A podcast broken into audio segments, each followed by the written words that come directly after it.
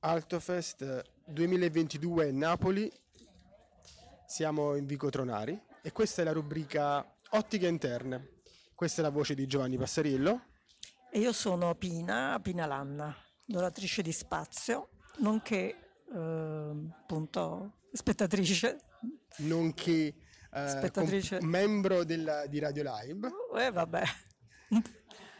Ok, membro Radio Live, se- Radio Live, spettatrice stamattina della prima performance che mi ero prenotata, le mappe del cuore, La la, mappa del la cuore mappa del cuore. di Lea Melandri in Mm. VR del collettivo eh, della compagnia teatrale Atelier C. Quindi, eh, Pina, la prima domanda, quella più eh, forse banale, però è diciamo quella che principia tutto. Mm. Ti è piaciuto? Allora, prima di tutto è la prima volta in assoluto, alla mia veneranda età, che, che pratico la realtà virtuale.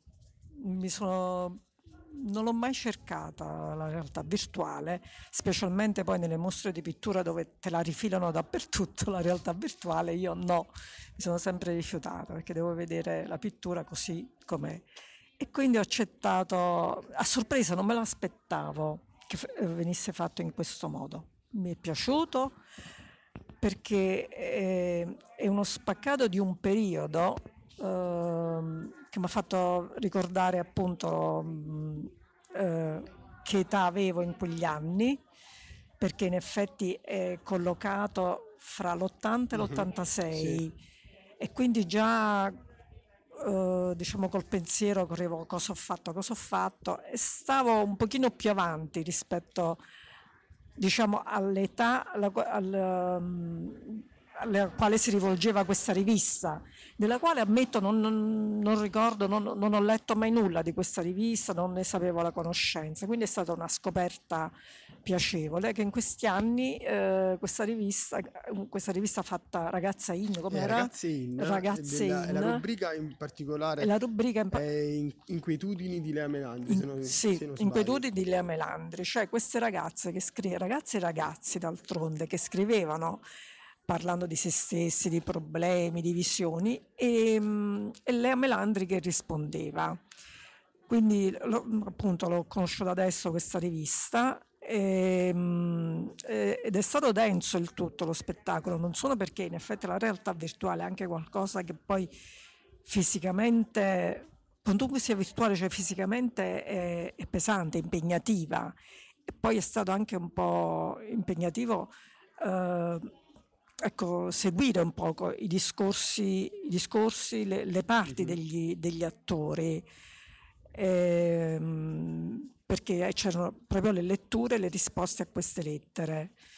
Ehm, è stato come un periodo, mi ha fatto ri- ri- rivivere un periodo della mia vita in cui in effetti io avevo già un po' superato quella età in cui eh, hai voglia di sfogarti con lo scrivere e quindi avevo già assaporato il piacere della libertà, eh, cioè dell'autonomia soprattutto, perché eh, capì da subito che per essere autonomi bisogna lavorare. Ecco, Esatto. ebbi questa fortuna di iniziare presto e quindi già andavo oltre a quelle, a quelle problematiche insomma, adolescenziali. Anche perché appunto le, come dire, i ragazzi e le ragazze che scrivevano Sì. Lea Melandri tramite questa rubrica, Mm. ehm, una fascia d'età che va dai 14 ai 16 anni Sì. e la cosa interessante è che, che appunto che Lea Melandri ha, è diventata anche, è stata capace di canalizzare delle tematiche, degli argomenti eh, adolescenziali in modo eh, molto in- intelligente e interessante perché poi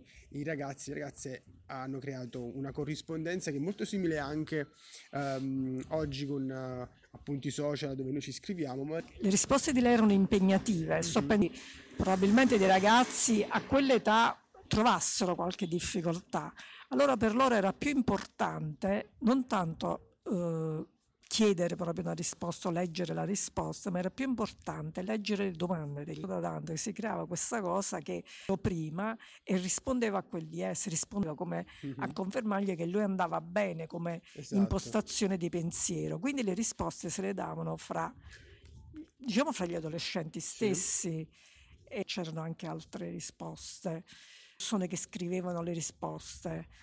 Comunque è stato anche bello perché non solo vabbè, si seguiva l'attore che leggeva questi testi, ma attraverso la realtà virtuale sono stati riportati anche eh, le lettere stesse, quindi i fogli colorati sui quali scrivevano, stato che mh, mm, eh, in quel momento c'era ancora uh, la salvezza della scrittura, mm-hmm. così la vedo, perché poi eh, in questi anni più io ritengo che no, non può riuscire a riconoscersi, mm-hmm. non può riuscire a, a, tirare fuori veramente quello che c'è dentro. Se non hai questo rapporto della penna sul foglio, eh, a me qualche volta anche la mia veneranda età nel corso di questi anni che ho lavorato, fatto la madre, cioè tante altre cose, eh, avevo dei miei momenti come, mh, mm, come di sfogo, no? di scrittura, vuoi perché volevo ricordare, ecco, sì sì, c'è una motoretta smarmittata proprio, ve l'assicuro, pure rotta, c'è gesto, e, del, e della scrittura in eh sé. Certo. E in quel modo mi entrava ancora più dentro e poi alla fine poi mi rileggevo pure e quasi un po' in maniera consentitevi un po' di narcisismo, mi piaceva la mia scrittura, guardavano gli angoli più bui anche del garage. Quindi, Perfetto, niente, quindi stavo nella cabina di comando. Diciamo, quasi un Truman Show oppure un Matrix. Sì, sì, sì, sì, Perfetto, quindi era in linea anche con uh, con il dispositivo fantascientifico. Sì, sì, sì, sono passata da un dispositivo all'altro, esatto. tutti quei televisori intorno e poi il dispositivo della realtà virtuale. Allora, uh, grazie Pina, grazie, grazie a te Live, Giovanni. Eh, ci, ci, rivedremo ehm, presto, anzi ci, ci risentiremo esatto. presto. Quindi mm. uh, buon Altofest ancora e um, a tra pochissimo. Grazie, grazie a tutti. ciao. ciao. ciao. ciao.